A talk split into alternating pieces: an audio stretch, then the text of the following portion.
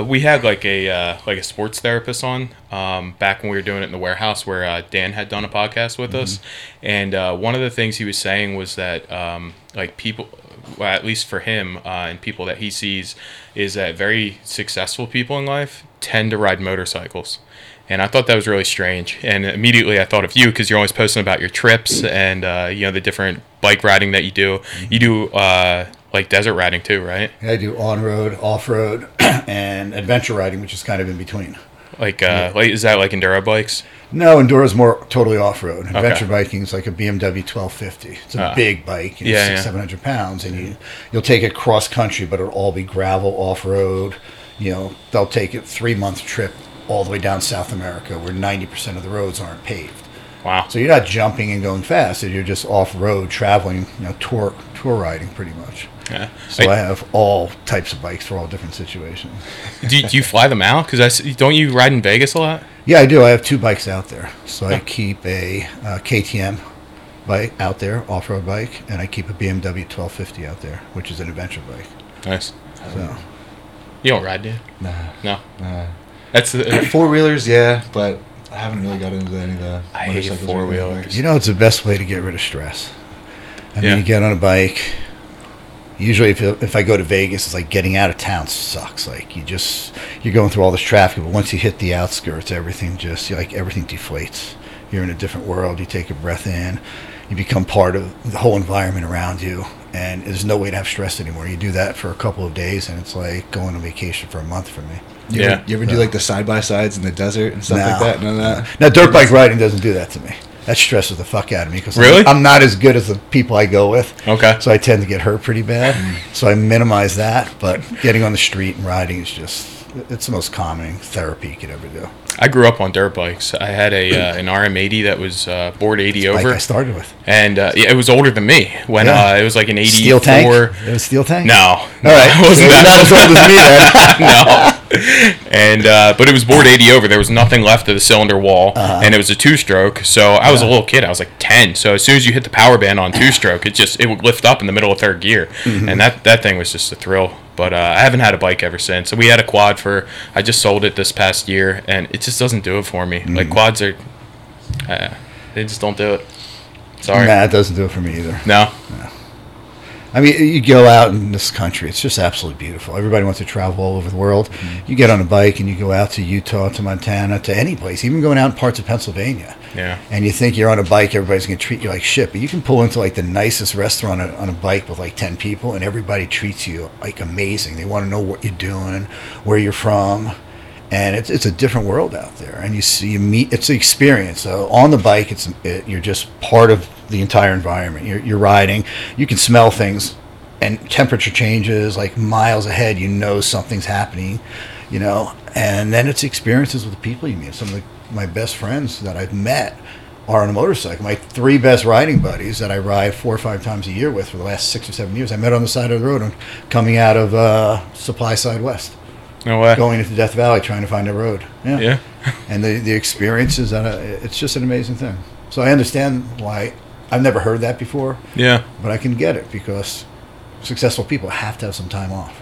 Yeah. You know, and I can take a time off and go to Jamaica for a week and I come back just as stressed. I get on a motorcycle for two days and Are there, are there any other therapies that you'll use like like that um, to get rid of stress besides riding bike, or is that kind of the only one you stick to? That's it. That's it. We got some fast cars too. Yeah, but that's that's not stress release. No. No, because I tend to use the speed. yeah. So even the my, my truck outside is 800 horsepower, and I'll use every bit of that 800 horsepower. So when I get out of the truck, I'm I'm not like ah yeah it was nice. it's like oh fuck I did it again. Must be rubbing off. That's why Dan had to upgrade the Jeep. I, do have that need for speed. I love it. Yeah. Yeah, anything with speed or heights, my whole life I've just Did you watch the uh, Jordan documentary? no That was on Netflix. no No. The only thing I got out of the whole documentary was that uh, Rodman, in order for him to play good, he had to party hard, and he needed that balance. And uh, you know, it, obviously to more of an extreme than what you're doing. Um, but I, I think that you know, if you're going through, you know, growing the business as much as you have the last few years, you know, having that fun probably is, uh, you know, what's needed to keep it going. yeah I mean uh, I've always believed in that work hard play hard So during the week, you know, I'll put in 16 hour days. I'll work Saturdays and Sundays. But to me, it's not work because I love what I'm doing. So I get up in the morning, it's like, oh shit, I got to go to work Saturday. I, I, mean, I love every moment, even the stressful times, like where I come in and everything fell apart for the day, like through this whole uh, supply chain crisis. I mean, that was the funnest time of my life. Most stressful, Mike will tell you, it's the hardest working that we've ever done in our company, from everybody all the, from the bottom to the top. But I, I loved it. It was like invigorating to me. But then I got to the other side. I got to, I got to get off. I got to get a motorcycle. I got, I got to play. I just have to have that balance between the two. Yeah. And I think too many people don't know it. They either mm-hmm. play their whole time, and they fuck up their business because it's mm-hmm. always about spending the money and doing the fun stuff, or they work so hard that they really have no life. I don't believe in either of those. I'm starting to fall into the latter. but even when uh, my wife and I, when we go on vacation, like it's not like we don't sit on the beach. Like mm-hmm. there's no sitting on the beach. It's like we're going kayaking, we're going mountain biking. You know, we're doing something. It just you know we have to keep moving. You know, that's the experience of it. Like sitting there and just drinking like a mai tai. Like you can do that at home. Well, I can do that for ten minutes. Yeah, I can lay on the beach for ten minutes. You live on the beach, don't you? Yeah. Yeah. but cool. I don't lay on the beach. Yeah. yeah. I've, I've always got to be moving. That's fair. Yeah yeah, since the last time we did the uh, the podcast one, uh, that was kind of like an introductory to you and an introductory to the NutraBio brand uh, and the background of it. And Will can put like the links that way people can go visit that video if they mm-hmm. want to you know revisit those topics. But you know I've had so many questions about the supplement industry um, that I've wanted to like message you on Facebook or something. But I figure well, let's just keep saving them, keep saving them. Um, so I want to try to hit hit you with all of them today and okay. get to the bottom of my questions. Um, you guys were like the first like clinically dosed brand, right? Mm-hmm. Um, so I don't think anybody was really doing it, and you guys were doing full disclosure labels when not many companies were. Mm-hmm. So in order to have a clinical dose, it, you really need to be disclosed to understand that. Right. Um, but like, do you think that that's important across the board as far as clinical dosing? I think both are important. I think you have to have full disclosure on a product. Okay, this argument's been going on for years and years and years, and we were the first who really started this no proprietary blend trend back in around 2000. Now a lot of companies do it, majority companies do it, which is great. So the industry is moving toward that direction, but people still fight that. You know, if you're buying a product you're putting it in your body. What are you doing? You're putting chemicals in your body. Food is a chemical, right? Mm-hmm. You eat rice, a, it turns into chemical energy in your body, and that's how we, we get our energy. So whatever you put in, it, it acts like that. Mm-hmm. I think people, if they're putting it in their body, should know exactly what it is, especially since these ingredients are active ingredients. We're not eating a donut. You know, we're eating something that we want to get benefit from. So if I'm putting whatever creatine, glutamine, and stuff in there, I want the customer to know what they're putting in their body, and I think a customer should always know that. I think you know any product that hits the market that uses a proprietary blend still, and there's still a lot of them out there, you don't know what you're getting. Now, I'm not saying these companies are bad. There's, I have great friends in the industry that still use prop blends, and I know their products are good. So I'm not saying that every product is out there, but I'm saying my way of doing it is I want that trust in my customer. I want them to see exactly what's in that product. Now, we all know, and the argument is 99% of customers can look at a fully disclosed product and not know what a therapeutic dosage is or not. Well, that's not a reason not to do it. You know, you want to create a product where a customer is confident in it, and people like you, these bloggers and all these experts out there that do all this research and are reviewing products, they do know the dosages, so they can look at a product that is fully listed, every ingredient on there, and say, yeah, this product is missing this, this product has this, there's too much here, and that's where it should be. Uh, and then there's there's another issue about the legality of it. So you take a proprietary blend, and let's say it's 10 grams, right? And there's 10 ingredients. The only law is that you have to list that 10 grams, and the other ingredients have to be in descending order. So you can put a product in that's got 10 amino acids. First one is taurine. You could have, let's say it's 40 grams, you could have 39,998 milligrams of taurine and one milligram of the other nine. Well, I'm off by one milligram, but and that is a legal product. It's a scam, so it's a legal legal way to scam a consumer, but it's legal. So there's a lot of people out there. They're like, all right, if that's the law, and I'm the owner of a brand or I'm the owner of a manufacturer, I can do that. It's acceptable because I'm not breaking the law. But once you go to a fully disclosed product, It's not just a matter of scamming the consumer and getting away with it. It's now a matter of becoming civil and criminal offense, having a civil or criminal offense. If I say there's one gram of taurine and one gram of glutamine in there, the regulation, the federal regulation is I have to have one gram, not a milligram under. Our, our regulations are tougher than pharmaceutical. We have to make label claim. And me as a brand owner, I have to prove it scientifically. I have to validate it before I'm allowed to ship it to you, the store owner. Otherwise, I can't release it. So now you have proprietary blends where you can legally rip off a customer and feel good about it for some people. Once you put the dosages on, you get rid of a whole crowd of business owner that will not break the law and put themselves at that level of saying, "Oh shit, there's class action suits, civil suits, you know, criminal suits." So I'm just I've always been a believer in being fully disclosed. My biggest counter to that, my only counter to that, is stimulants. Like the the clinical dosing of a stimulant to me doesn't really matter. It matters how it makes me feel right? Because ultimately you're chasing a feeling, you're chasing a high, you know, whatever you might call it. Um, so if, you know, if it only has, uh, you know, the L-tyrosine dosing, mm-hmm. it can go from what one gram to ten gram now. Mm-hmm. Um, you know, let's say it only has 500, but it's paired with the right amount of caffeine, and alpha GPC is at 600 cl- for mm-hmm. clinical dosing, and it's only 300. But I feel amazing. Isn't that what ultimately matters? Yes and no.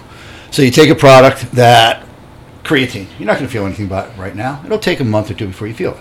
So you want to be confident that you're taking the right amount so that slow increase happens. You take caffeine or any stimulant as a pre-workout. You don't need to know anything about it. You take it, you walk to the gym, and you feel freaking great. That's it. That's all you need to know. So technically, no, because that's a feel. So who cares if the right amount of ingredients are in there? Like you say, I feel it immediately. I know that feeling. It's working in the gym. But once you start breaking it apart and making reasons for saying I should dose this, I shouldn't dose this, I should show this, then you're just opening it all back up to everybody saying, well, this is why I do it, this is why I don't do it. So for me, it all gets disclosed. The other part about it is stimulants are dangerous. Okay, so I might go to the gym and feel great. Well, you have these cowboy companies out there that just, whatever those stimulants are, they just start mixing more and more together. Nobody knows if 400 milligrams of caffeine with this ingredient, this ingredient, this ingredient. Nobody knows the effect of that. And if you don't put that on your label, first of all, you're liable. And people who do know they, they overreact with over 200 milligrams of caffeine or over 100 or don't want 500 are going to have problems. So you're right about that. The end result for something that you feel right away, like a nootropic, I take it, I feel clear, that's all you care about. A stimulant, you take it, go to the gym, I'm hyped up, I work out. But the negative to that is I don't know if something in there is going to hurt me. I don't know if something in there is too high. And then I'm going back to that concept where everybody's going to come up with their own reasoning for why, well, this should be dosed and this should be disclosed, but this doesn't have to be. And I don't want I don't want to get in that excuse making thing. I just want to say screw it. It's all it's all disclosed. So I think I'm referring more to the clinical dosing side than right. the disclosure side because there are companies out there like we sell a ton of this one pre-workout, it's 200 megs of caffeine. Right. And if you were to look at the dosing of it, it's like a quarter of the dosing of your NutraBio Pre. Right. It tastes good. People like mostly young kids like the way it makes them feel. It's like an introductory mm-hmm. pre-workout, right? Ultimately, can we say that that's the most important factor is making that customer happy when it comes down to something like a feeling. Oh absolutely. So when it comes to mixing different nootropics together and mixing different stimulants together that's what you're looking for a feel. You can't do a lot of times a full therapeutic dosage, and there isn't. And you want to find the therapeutic therapeutic dosage of caffeine, you won't find it. You'll find a thousand studies out there that say all different types of things. Mm-hmm. So if I put in 100 milligrams of caffeine, that's a therapeutic dosage to people who feel it. 50 milligrams is a usable dosage. So yeah, when it comes to stimulants and therapeutic dosages, you're absolutely right. But I still believe it has to be disclosed. Yeah, oh yeah, yeah. I, I, agree. And say, you know, same thing with nootropics because it's something you want to feel right away. I don't care if I if I take a nootropic and I don't feel something over the next you know, 30 minutes, two three hours. I don't care whether what's in it. It doesn't work. It can be fully therapeutic dose. I won't take it again. Hmm. When it comes to like clinical dosing, if like let's say Dalton really likes 600 milligrams of uh, alpha GPC, mm-hmm. right? But and there's studies to back that up to say that that's the dosing that we should at least aim for, right? But there's no study to say that that dosing mixed with L-tyrosine and caffeine. So like, at that point, does does clinical dosing go out the window? Yeah. Because once you start mixing things together, you don't know. So when you're doing amino acids, you know the effect of the different amino acids. You know how much leucine you want to start, you know, muscle stimulus. So, but when it comes to a feel, it's totally different, even if you don't mix it. Like caffeine to you, you and me might be totally different. Once I ta- take caffeine and I mix it with alpha GPC, well, it has a totally different reaction for me or you. And the old thing back, you know, 20 years ago was the, the phrase synergistic. So everybody would underdose because they would say, well, all these ingredients work together synergistically. That was the bullshit phrase. But when it comes to nootropics and stimulants, that's still kind of true. You've got to mix and match. And even if I create a perfect nootropic or, or stimulant right now for me, and it's not dosed any, you know, therapeutic for every ingredient, you can take it and get nothing. That's why people who review products like, nah, I didn't get anything from this there's 600 milligrams of caffeine in it because everybody reacts differently. So yeah, I agree 100%. It's what the person feels is the end result for an ingredient or a product that has that immediate feel because you know what you want to take there, you know the feeling you want to get, and if it's not there, throw it in the garbage. What about uh, a lot of companies? I mean, we carry just stimulant pre workouts alone. We have mm-hmm. about 70. And there's a lot of companies coming out with very similar formulas, right? 400 caffeine, 3.2 beta alanine, 6 grams of citrulline. I mean, mm-hmm. you see it just over and over and over again. Um, but those products, even though they might be identical on label, can feel different. Um, Most of those products are not identical. There's going to be one or two different things in there that, that can change it. So a different person can react differently to it. And then you look at a product that is identical and then you have to look at the manufacturing behind it. What is identical? Label claim does not mean a product is identical. I can buy an ingredient, and that ingredient can say it's 99.98% on a C of A. Nobody tested it, and it's only 70%. So you want you know you, you start with a formulation, and that formula formula has to have efficacy to it. If I want to create a pre, let's not even use pre-workout because there's so many types of pre-workout. Let's say a, a stimulant pre-workout. I'm not putting anything else in. It's going to be a stimulant pre-workout. I start with a formula that I think is going to work, and I choose the ingredients that I know best will work together. Now, there's not a lot of science behind that. You're not going to find science of caffeine and alpha GPC. Well, you might find one study here or there, but you're not going to find it. You've got to experiment. So you've got to make all these combinations, get them out to yourself and to people in your company. Say, yeah, that's what's working the best, and then you put something like that out to the market. That makes sense. Yeah, I, I just um, you know you touch on ingredient purity, and that's kind of where I was going with it. That's the next it, level. Yeah, because now I take that formula. So I said the first section was formula. Now it's manufacturing. So now I send that to a contract manufacturer. And again, I'm not making fun of contract manufacturers. This industry would not exist without them because very few companies can ever go and do their own products. So and some of them are great. That's an integral part of our industry, yeah. and a lot of them are phenomenal. But when you take that formula and you create a great formula, you now have to create a great manufacturing of it. So you have to have somebody who gets the ingredients and tests the ingredients. And the ingredients have to be perfect. That's still not enough. Now you have to go through a process of manufacturing that takes that formula, takes that ingredients, and gives you the end product that works. And that could happen, that could be messed up anywhere along the way. I could throw the exact ingredients that I've tested a hundred times and they're perfect and the formula is amazing, drop it in a blender. And if I don't know how to blend, I will either underblend that formula, I will overblend that formula. When I overblend it, I start to segregate those ingredients out. Or I might not have looked how long I need to test that. Take test how long I need to blend it. And let's say I blend it for 14 minutes, it's, it's just not good or the particles aren't the correct size, right? So think about this: you take a take a vase and put those rocks in there, right? It looks like the vase is full. Take sand and drop it into that vase. Is the vase full, or does the sand keep going to the bottom and fill? Now you can shake that vase all you want, but what's going to happen? Those little particles go to the bottom, the big ones stay up. It's the same thing with a blending process, but it happens on a very small basis. Wow. If you don't have the right size, particle sizes blending, you blend it as it comes out of the blender, it segregates again. So you have to have all of these things. So you have to have the formula that works. You have people who don't give a fuck about the formula. Proprietary blend, I don't care. I just want to say the formula sucks. They send it to a GMP great manufacturer. They get a GMP stamp on it. They send it to NSF. NSF stamps it. Doesn't matter because those companies are only proving that the manufacture process is amazing, but the formula suck. They don't care about that. Mm. They're not involved in that. Okay, so you have shit formula, great manufacturer. Or you have a great manufacturer and the brand doesn't understand the concept of manufacture. You have a great formula, the brand doesn't understand the concept of manufacturing, sends it out to a manufacturer. What was that company, ABH or whatever, like three or four years ago? Closed down by the FDA. 800 brands had to recall their supplements. Yeah. 800 brands had a recall because the manufacturer was just doing a shitty job. So that. big brands too. Yeah a lot of big brands that had a scuffle in the background to figure yeah. out what to do. But you take one of those products from them, and it was a pre-workout, and it had 3.2 beta alanine. It had right down the list 2.5 of betaine, you know, all those ingredients that we all know, even the regular consumer knows, and they were identical. And this one worked, and this one didn't work. Well, great formulas manufactured by companies that didn't care.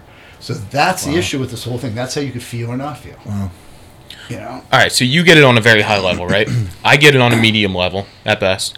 Uh, to the consumer, though, how do they understand what the difference is? Uh, if a full disclosure label, full disclosure label, they're eyeing it up, it's almost identical, right? How do they know that NutraBio's? I mean, you guys put it on your labels, uh, you know about, and you can find more information. But, but how would a consumer normally be able to understand that this product has higher purity and better manufacturing standards? It's next to impossible because what does every company say? We make the best product. We have the purest product. I created this little red GMP stamp, I don't know, years ago in 2009 that I put on my products back then. I see that on dozens and dozens of products all over the country now. And I'm like, they just took it off the internet, used my exact artwork. It looks like the standard for the industry. I'm like, holy shit. I just created that, you know, myself. I know what you're talking about. Yeah, yeah. I created that like literally years yes, and years ago. So people, there's no way to know. So the consumer goes by marketing hype, and that's the problem. Everybody talks how great my product is, how pure it is, it's the best of this, and then whoever markets the best, they buy into it. Then you get a product, and you you don't know because you have everybody, you know, oh, we third party tested. Well, what does that mean? What does third party testing mean to us? Every single ingredient goes out to an independent lab, and we test that ingredient, and we test that finished product, and we publicize it. But to other companies that contract manufacture, the third party is the contract manufacturer. Well, that's not a third party. Mm. Maybe it is to you, but it's the guy who made it. Mm. Right. You need to test it. And that's the law, that's the regulation, by the way. If I am a brand and I use a contract manufacturer and that product comes to me, I'm the one now who has to scientifically validate that product before I release it to your store. And using the C of A from the contract manufacturer is not scientific validation for me. It might be for them before they release it and a lot of companies don't even get that. They look, let's say they buy creatine. They get the C of A from some Chinese company that manufactured. It's all in Chinese, and there's a little, you know, parentheses around some Chinese word that says assay, and it says 99.98, and there it is. This tub of creatine is 99.98% pure. How does the consumer know the difference? It's almost impossible. That's why, in my you know thought pattern years ago when I started this, I said, well, it's trust but verify. I stole that from uh, I think Bob Dole a long time ago, in, in the Reagan era. It's like that's yeah. that's great. Trust but verify. You know, trust me because I talk shit and everybody, know, yeah, he's great, he does that. But here I'm going to verify. Call me up. I will show you the third party analysis of it. So that's the only way I know how to do it, because the rest, whatever, everybody copies each other. Right. You know. It's well, that stuff is a lot deeper than I. But I mean, you can. There's the mind's blown right now. Yeah, You're just trying to bring it all in. There's, I mean, there's steps you can take, like like making sure it's disclosed. So yeah, you can look at a proprietary blend and say, "Oh shit, that's the first step." And I, re- I gave you the reasons why I like that. But does the average consumer know all those ingredients or th- are going to work? No, ninety nine point nine percent of them aren't. But at least the first step is there, and we know what's in the product, right? mm Maybe some company will test it and show. That's the second step. There's steps that we can take, like knowing if you're going for protein, knowing protein ratios, and how to calculate that in five seconds flat, which is a simple formula, so you can see whether that product is good or bad. So there are things that consumers can do once they, you know, watch enough podcasts and see enough people talking about it that can help protect them. So there's things you can look for. Say, all right, I am buying this but it's still never a guarantee that what you're getting is 100%. Well, And and with like social media and stuff, with all these people that are all hyped up, you know, people follow them and they're influenced by them. Right. So you get all these companies that might not be as good as yours, and they're gonna buy into it because of the person promoting it. It's, right. I think for you guys though, like you guys really haven't put on payroll any top tier influencers, right? Like bodybuilders, any of that stuff. No, no. Um, but they've had like the most steady trajectory that I've seen, mm. like in the te- ten years I've been doing this. It's just, you know, one thing I've been pushing the industry for, and I don't want the government to regulate because I don't believe in government regulation, but I think the manufacturer should be on the bottle. I think manufacturers should do that because you have a contract manufacturer out there who does everything right, and he's FDA. You know, he everything is perfect. Why not advertise that? Why not build that? Why not the manufacturer put their reputation on the line? And now here I am as a new company. I got to find somebody. Where do I want to go? Well, this guy I never heard of, or this guy whose name is on the line, who's I see his facility. I see all everything about him, right? And then I put that on my product. I want to, and I know where it's coming from. You guys, I don't know if you know, but I'm big into tequila. I'm one of the largest collectors of tequila in the world. So there are, it's kind of like our industry. There's a hundred contract manufacturers or manufacturers out there, and there's thousands of brands. But on every bottle, there's a number, NOM, and there's a four-digit number. That's the number of the manufacturer. So the first oh. thing I ah. look at as a new brand, I look at that number. I say, I ain't fucking buying that. I tried three things coming out of there, all suck. And insiders in the industry know every one of those numbers, and I'm, hmm. no, I ain't touching that shit. Like I didn't have to know the rocks tequila sucked to, to what tasted it. I mean, it's one of the worst things I ever tasted. Sorry. Uh, but I saw the I saw the NOM one there. Said, I'm not touching it. I would love to see that in the industry. Know where your stuff is being made. Is it being made in China? Is it being made here in the U.S.? Is it being made in Mexico? And what factory, what place, exact address where it's being made? Let me go to their website and let me see who certified them. Let me see if any agencies have certified. Let me see their if you know their FDA number. Let me see if NSF was in that facility. If all these companies were in there, let me see all that. Do you think know? trademarked ingredients help go towards that direction? No, because I think people mix up trademarked with patented. Trademark means absolutely nothing. It's a name. Okay, it's okay. I'm going to take creatine and I'm going to call it 100% Crea whatever Nobody's used it before. I apply for a trademark. I get the trademark. There's nothing different between that creatine and everything else but the name on it. The only better part is at least the brand, like you're saying, is putting their name on that and the consumer gets to see like pre pure is a great ingredient. I've tested that a 100 times in the last 20 years. It's always been 99.9% pure. So they have a reputation. So in right. that sense, what you're asking me, yes. But then you have these tens of thousands of other trademark names where you never, you don't know where it's coming from. It's just, and a lot of more are the brands themselves. They just put a trademark on it. You they make their own. Right. And a yeah. patent is different because patent now you have to scientifically validate. You have to prove it's doing something. Right. So yeah, I have this new ingredient. I've, I've proven this. I've taken to the governance. Never, you know, and that is more validated than just creating a new name for something. So yeah. yes and no, and I hate, hate to say yes to that because Creapure is the perfect example. They've created a great creatine. 20 plus years, it's been shown to be perfect, so they have their name behind it. But if I say that's good, then I'm validating 5,000 other names that are shit just because they created a fancy name and the customers like, oh wow that's got to be good it's trademarked well you see it and now. the, the TM means, littered TM means nothing yeah like I can say okay uh, here's my new water I'm gonna call this Glazier's water I put the TM behind it all it means is I went and filled out an application online it's not trademarked. It's not registered. It just right. means I. Eventually, if it's accepted, I change it to an R, and that's the real thing. But there's no government agency that ever looks at one product and sees that TM. It says, "Oh, you guys never filled out an application," so everybody just says, "Yeah, here's my new product. It's trademark TM."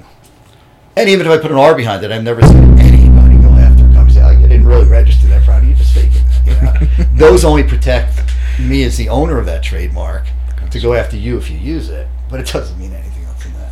Yeah, we. Uh, I'd like to say it at least offers some type of standardization to the customer. Like if they know that they like, uh, you know, five grams of uh, like uh, Hydromax or something, right? Then at least you know when you're looking at another pre-workout, if it has Hydromax, you like the dosing of about five grams. Right. But outside of that, it doesn't really do anything. Well, it, yeah, it, exactly. It, but it does what I said, like manufacturing. At least somebody's putting their name behind it in the example of Creapure, you can find that company, but you can look at 500 other ones. There's no there's nobody really standing behind it. So as long as you can find that ingredient, and there's re- actually something you can look up. You can look up their studies. You go to and it, it, there's something substantial behind it. It's really good because then you know it works. So you only buy a product with that in it. So yeah, I agree with you on that. Do you have any favorites? Or like ingredient wise? I don't really have favorites, to be honest with you. Um, in terms of like what, like any anything He came like- on board with this maybe what, like six months ago. Yeah, I would say about Yeah, that. started doing that. content with and stuff. I feel Yeah. like you ventured out quite a bit with your supplements now. Yeah, definitely. Um, I've always been a fan of NutraBio, to be honest. I'm not just saying that because you're here, but I've Thank always you. been. I recommend it to the majority of my clients. You're, You guys have everything from like A to Z, um, and you guys have had the integrity for so long, just like you explained. Um, but yeah, in terms of products, I like your uh, intra workout formula. Mm-hmm. It's really nice. The electrolytes, BCAAs, the uh, nu- nutrient uptake as well Mm-hmm. in there. You guys have some really good formulas. And that's a Good advice. example. So when we do electrolytes and we do minerals, we use Albion. Mm-hmm. That's a substantial company. There's a name behind it. It's trademarked. Plus, most of those ingredients are patented. Not all of them. So I have trademark. I have scientific validation of patents. I have a company that's a very large company out there that I know has been solid for years and years. So I, I stick by them. As a manufacturer and a consumer might know that name, like you said before, can then trust that. So that's the good part of it. Oh, cluster dextrin too. Cluster Dextrin. Yeah. yeah. You're real big on on. Yeah, and NutraBio is actually the largest purchaser of Cluster Dextrin. I, Are you really? Definitely in the U.S. I'm Wow. not sure about the world, but I'm guessing the world too. Yeah, we're number one. Wow. We believe in that product left and right. And then what happens is we know that ingredient. We know who it's coming from. Mitsubishi, a huge company, is the one bringing it in for us. We know that they're trustworthy. We know that Glico Manufacturing is trustworthy, so we won't buy it anywhere else. Gotcha. But we can buy it much less from somebody else. But we know the science behind it. We know the patents that they have on it. So we don't infringe on that. We take it from them, and that way I know I'm getting the right product. Beautiful. When it comes to formulating something like Intrablast, right? You're sourcing what 20, 30 different ingredients. Is- How do you come up with like an expiration date on that if each ingredient technically would have its own expiration? Because you got to make sure each of those ingredients has the expiration. That's part of the form, that's part of the manufacturing process, and we deal with that all the time. We just had we just had this big conversation the other day uh, where companies think that the expiration date is the manufacture by date. So as long as the ingredient isn't man isn't expired when it goes into the blender, it's good. That's not true. The expiration date of the ingredient is the expiration date. So you got and most ingredients are two, three, four years. Some are longer, but you can't buy a product that expires in two years, gets to you in six months, and then give a three-year expiration on it. You've Yeah. got to watch that. I just posted something two days ago about a dumpster full of about hundred thousand dollars worth of ingredients that almost anybody would have used, but they were either coming close to the expiration date where we hmm. couldn't use it, or they were already expired. We dump it all the time. We have a dump going out next week, which is probably thirty thousand dollars worth of ingredients. And sometimes you're stuck with like a tub of something that's twenty five kilos, but you only use so little of it, and that's the minimum amount you can buy. At some point, you got to throw out eight thousand dollar tub because Wow. you can't use it. Yeah, but the yield for that is awful. what's that? The yield for that is Yeah. awful. But I, I mean, I and I posted this years ago. I bought protein from a company, a dairy company, a billion dollar dairy company, first time, and they sent me one truckload. It was ten different lots. I'm like, what? You know, they make this stuff in huge lots. We allow one lot only. In the, in the case of protein, it could be two because we might get to the end of a split lot. We have to test both those lots.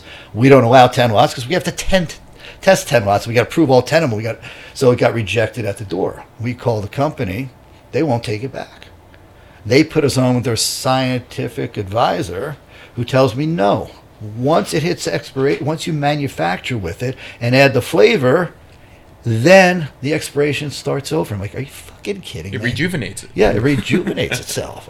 We had a hard time until we we didn't know we rejected because of ten lots. We didn't know it was even expired until we tested it because they wouldn't take it back. Then like, okay, now you got to take it back.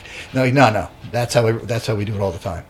And he's telling me that companies pull this shit in all the time. And I get, and I just just posted this the other day. I get on a weekly basis two or three companies coming to me and saying, "Hey, we've got this close to expired product. We got it at twenty percent cheaper." And then I have other companies that come to me and say, "Hey, what's in your warehouse? We'll buy from you right now." So I won't even sell to them. That's what that art. That's what I put up the other. day. I won't sell them that stuff that's near expired because I know what's going to happen to it. It's going to go into somebody else's product. And then I'm really putting another product on the market, even though I'm not doing it. But I'm causing another product to go on the market that's expired before it starts.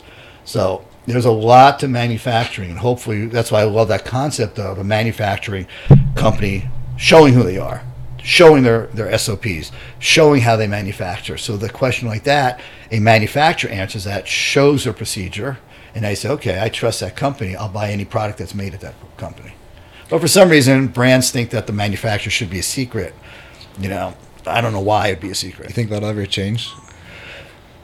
No, I think the government could do it, but I wouldn't want to see that. I'm just, you know, I'm not into government coming Sure. and enforcing all that stuff. But I would like to see some brands change it. Some brands say, yeah, we only use this manufacturer, and start posting it. Well, what happens when something expires? I mean, are you growing a tumor because it's expired, or what? Ha- Well, no, I mean a mineral never expires. Probably just less effective, right? You know, if I take whatever calcium, does it expire? No, it's dug out of the ground. It's been sitting for three million years. It's not going to expire. If I take an amino acid version of that, yeah, that bond can expire and things can change. Vitamins expire quickly. So when I say there's a two-year, and this is in, in the standard, when I say two-year expiration on my vitamins, for each one of those vitamins, there's a different percentage of overage that we have to put in to reach it. So it might say 100 milligrams of uh, vitamin C on the label, but there might actually be day, day one 110 milligrams in there.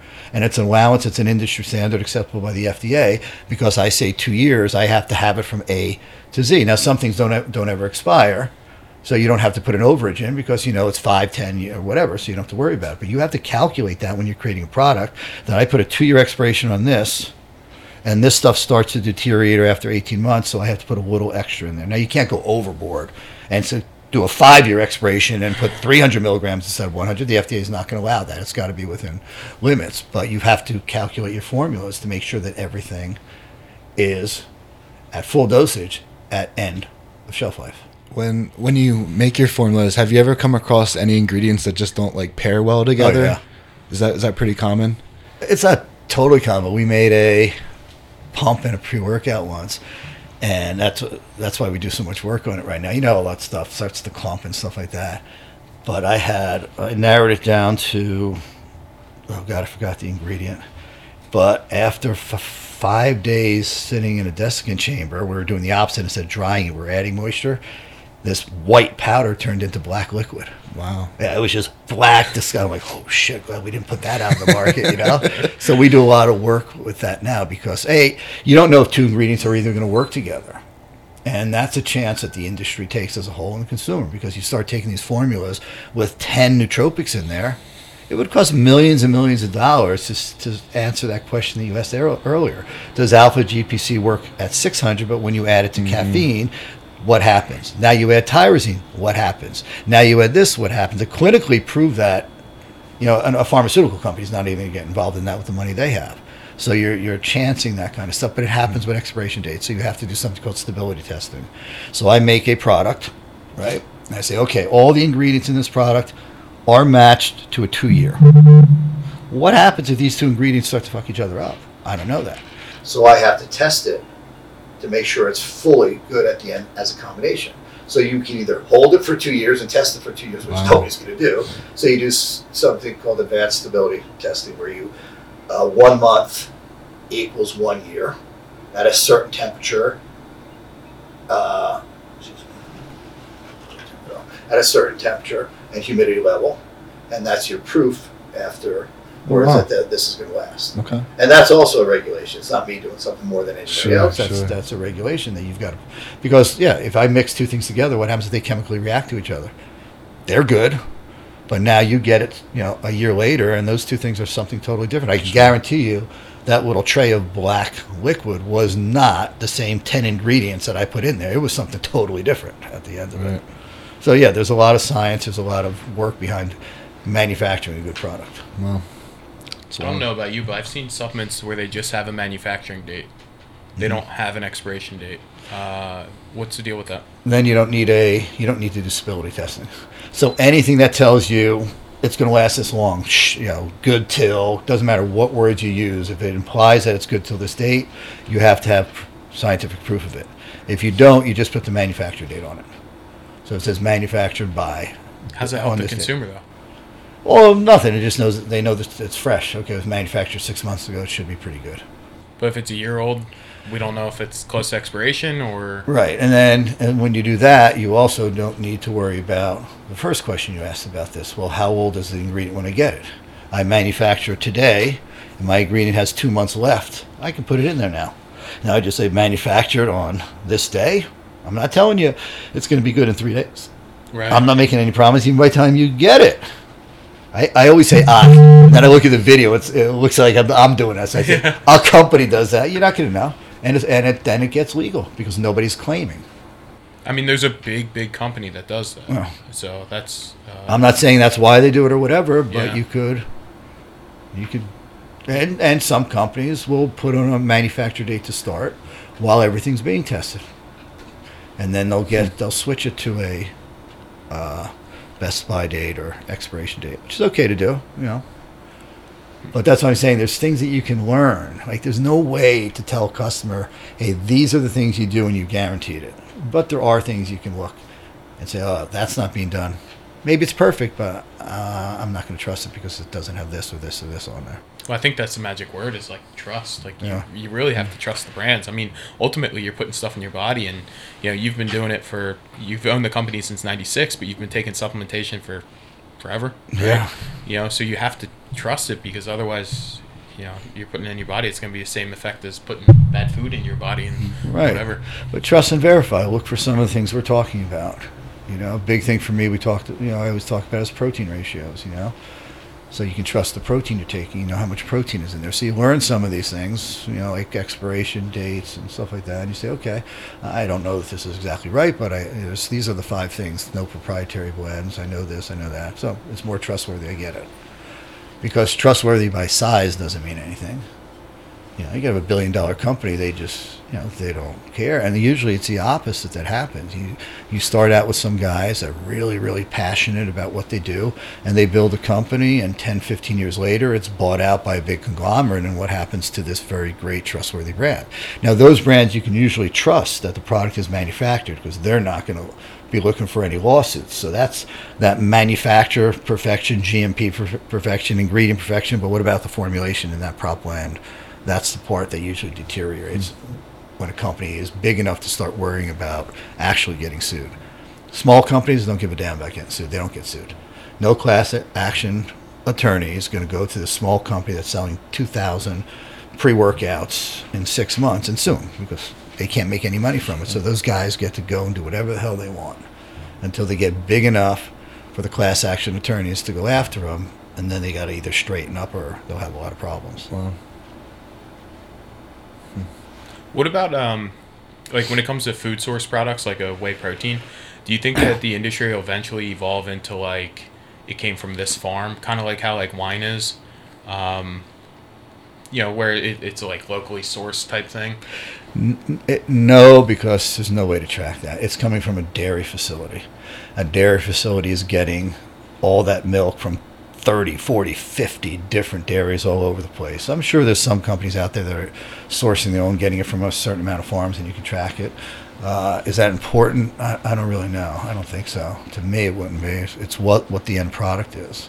Unless you're looking for something like grass fed and you you know that's you know you want something and, and to you it's something about how the animal is treated and stuff like that. Then you want that traceability because the product might be perfect and you can test it it's perfect but you're not putting your money behind something where cows are mistreated or something like that. So in that area it is good. But if i'm getting my whey protein isolate i know it's coming from this dairy factory.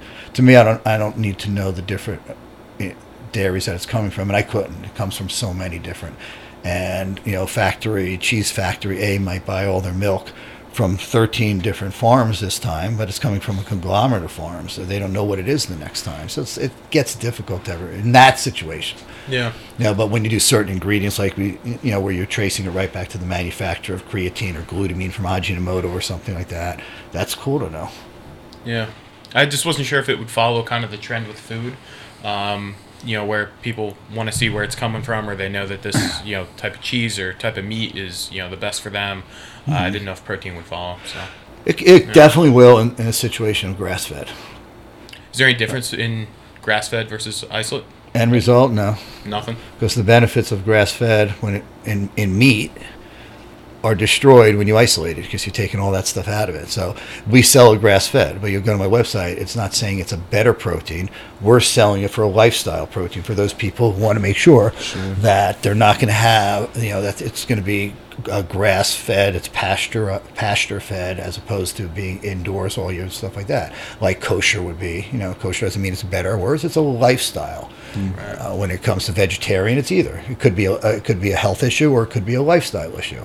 So to me, grass-fed isolate. Once you isolate the protein, you take the benefit of a grass-fed out. It becomes a life lifestyle. So anybody who's preaching any other than that, it's it's nonsense. Sure, sure. With with um, these other companies out there, with it being more saturated now, and them going away from the proprietary blends, at least what I'm noticing with some. Do you feel like you have to change anything as a company to kind of stand out there a little bit more? Well, yeah, you always have to. I mean, one I had an argument or debate with somebody, and their their big point against proprietary blends was all the pre-workouts look the same now, so everybody identical. Little change here. Yeah, that's a good thing. Why? Because they're all putting beta alanine in it. So they're all putting 3.2 because the consumer knows it's 3.2. They're all putting this amount of betaine in it because they know that. They're all, you know, they're going through all those ingredients and okay, if I'm going to actually put this out there, I'm going to have to use the limited science that's out there. I'm going to have to put that because if I'm at 2.8, those that group of customers that knows it and chases that like, oh, this one doesn't have enough. Right. And that what happens is we all are working with that same basket of ingredients for a pre-workout. Okay, every company out there has access to the exact same basket. Once in a while, a new product is developed, and maybe Muscle Tech or somebody will come in and buy it out for five years, and nobody can use it. But we're working with those same ingredients to make our pre-workout. So when you put it in a prop blend, you'll see similar ingredients. When you put it in a non-prop blend, you'll see them. The difference is, and when you put it in a prop blend, everybody can claim all kinds of things about it, but you don't know what it is. So you use those five, ten base ingredients, and then you start to introduce alpha GPC. You know, and everybody knows it's 600. So, Gotcha. you, so you play around with the formula and change it, but in the end, a lot of them just look. I mean, our pre-workout's been out for I don't know how long. You know, and it's a big, fully dosed. Mm-hmm. And, and I say there's different types of pre-workouts, so you can't compare. There's a pure stem, like our Unbound has a pre-workout that's a pure stem, no beta alanine, no beta, nothing else in it. It's no citrulline. It's just made for a stem. And we say this is a stem pre-workout. That's all you're getting from it. But then you have an all-in-one pre-workout. And in that, you want you want the stem, right? You want something like beta alanine. You want anabolics in there. You want all these different things. So you can't compare A to B to C. Some pre-workouts are just pump products, right? Or just pump and stem. So you got to compare the right ones to the right things. But in the end, we're all working from these same ingredients. So you have to then use trademark names, right? You have to switch around the stems a little to try and get a better effect. And that's a big difference. We can all have the same in the anabolic category, and then we just play around with stems, and all of a sudden Makes sense. it, it becomes bro science, right? And bro science is great for a stem. You go to the gym, you take the shit because your friend told you about it, you stemmed out, you have a great workout. That's all you need. But in all those other ingredients where you don't have that immediate response, bro science no longer works. Right? And that's what a lot of manufacturers and brands count on is somebody in the gym getting, you know, stemmed out mm-hmm. and say, Oh man, you gotta take this stuff. It is great. But it's only great for that one purpose. If that's all it is, is a container of caffeine and stems, that's perfect. As long as it's not dangerous. that's all you need, is it? It worked for you, I gotta try that shit. But when you started doing all this other stuff that you don't feel any effects from it right away, it's over time. Bro science does not work anymore. You really want to look at the product, look at the manufacturer, look at all these other different things. I still think your pre extreme is one of the coolest pre workout formulas out there. It's just people are afraid of carbs or whatever it is. Right. That's 15 grams of cyclic dextrin, along with the 350 caffeine, some additional stems on top of pretty the cool pre. pre. Yeah. yeah. But if you look at that, uh, even our pre, and you look at somebody who just popped out with another pre-workout right now, it's a fully, you know, dosed and you know all in one. It's almost ninety percent the same, and that's 10, years- 15 years old. It's those little stems and something new that came out to change it. But the Sure. but the, the the you know the skeleton of that is is still valid today. That's why I don't change all so much of it. Gotcha. You know. Where do consumers draw the line for like marginal utility on an ingredient? So recently there was a pre-workout from a big brand and uh, it dropped and i think it's like 9 or 12 grams of citrulline pure citrulline not citrulline malate where does where's the line drawn on like enough is enough it's not doing anything for you it's just driving your costs up The consumer really never knows that. It's just a matter of marketing from the company, you know. The consumer looks at it and like, oh, citrulline great, I hear all about it. This one has six grams. This one has eight. This one has twelve. Or BCA's. You know, the whole range of BCA's. Two one one is the one that's always been studied. Then you had three one one, four one one, five one one, ten one one. No studies behind any of those. You know. But I don't. I don't actually mind that because leucine is the anabolic one, so you get benefit from that. But the consumer never knows the difference. It's all a marketing game. You know. They look at the container and all of a sudden beta alanine has eight grams or 3.2. There's no better 3.2 to 3.6. There is when you go up to 6.4. There's, there's studies on higher, but just to beat what everybody else is doing is, is a game that the industry plays. And the consumer has, how do they know all this stuff? yeah Yeah. yeah it, i mean it comes in a monstrous tub Right. so it just looks like you know it's still only like 20 servings and you just think that more is more but ultimately there has to be a line Right. and then especially with like vasodilators and stuff right because of blood pressure Well, now you, yeah, something dangerous. Yeah. yeah Wh- what determines uh dangerous Again, in our industry, we, we don't know a lot. I mean, we look at creatine.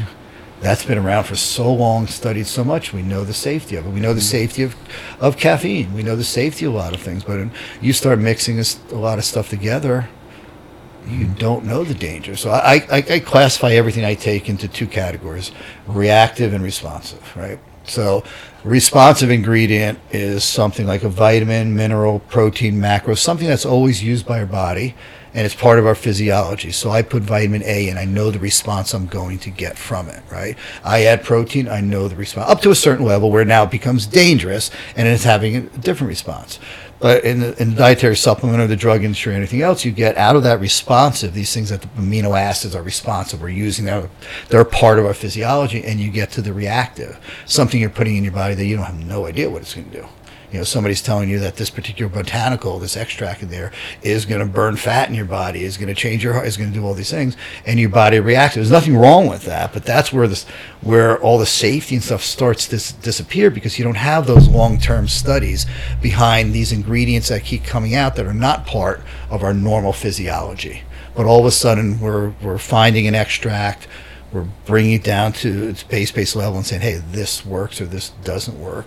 And that's where some of this danger comes because we don't know. There are no long term studies on it. Now, if you look at uh, like peptides, that's a perfect example. You know, peptides are for the most part responsive. These peptides that are already in our body, science, you know, all these guys are finally saying, hey, they're, they're, they're finding all these peptides that the body uses and they're setting, put it into our body, and we expect this result behind it. And it's kind of pretty cool science if you look at it you know, because it's not just some of these peptides are, even though they're manufactured in a lab, so they're synthesized, but they're still responsive peptides. You're putting something in your body that your body's always using. They're finding, you know, scientists is finding this peptide, putting it in a lab, making it, putting it in your body, and you get a response to it. It's kind of some cool stuff if you look at it. But there's a lot of negative behind it too, because nobody's researching it to the point of safety or anything like that. what do you guys do when you make a new pre-workout you just give it to dan and tell him to test it no, Dan's the last person we give to. I don't give Dan anything that has any stimulant in it. He's he's a natural stimulant walking stim bomb. Right? It wouldn't be strong enough regardless. no so Yeah. i mean what, what do you do you just throw some ingredients together and you say hey No, I mean if it's something we're, we're we know should have an immediate effect, then we do. We put it into beta stage. We make them. We send them out to a lot of our athletes, a lot of our consumers. We do that for taste. Hey, does it taste good? We do for like we're with our uh, with our uh, brand. We're doing a new product that's basically an intro called Fuel.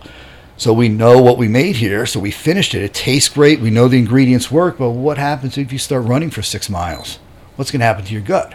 So now we've got to take that product. We've got to send it out to a bunch of people, get them on a bike at some high level, getting their heart up for an hour, an hour and a half to see what happens because it's totally different than being in a gym. So you're in a gym, you're not getting that heart rate up like that for that sustained period of time. So something like a caffeine in a gym gets you to get more rep out. Put that much caffeine into something that goes out to somebody who's on a bike and they're gonna all kind of problems. So we've got to test the formula. out there to make sure that people are getting that response. We got to test the taste because if it tastes like shit, people are gonna not take it. We got to test how it reacts in their bodies. You know, you can give something to somebody they have gastric issues. Somebody else all of a sudden has diarrhea. They're running down the track. And uh, you're, you know, it takes one person like that. The pro- yeah, the product is going overnight. So there's a lot that you can do to make sure when you're looking at long-term products that are either, either responsive or reactive that you don't feel right away, but it, you know it should be changing your body year after year after year.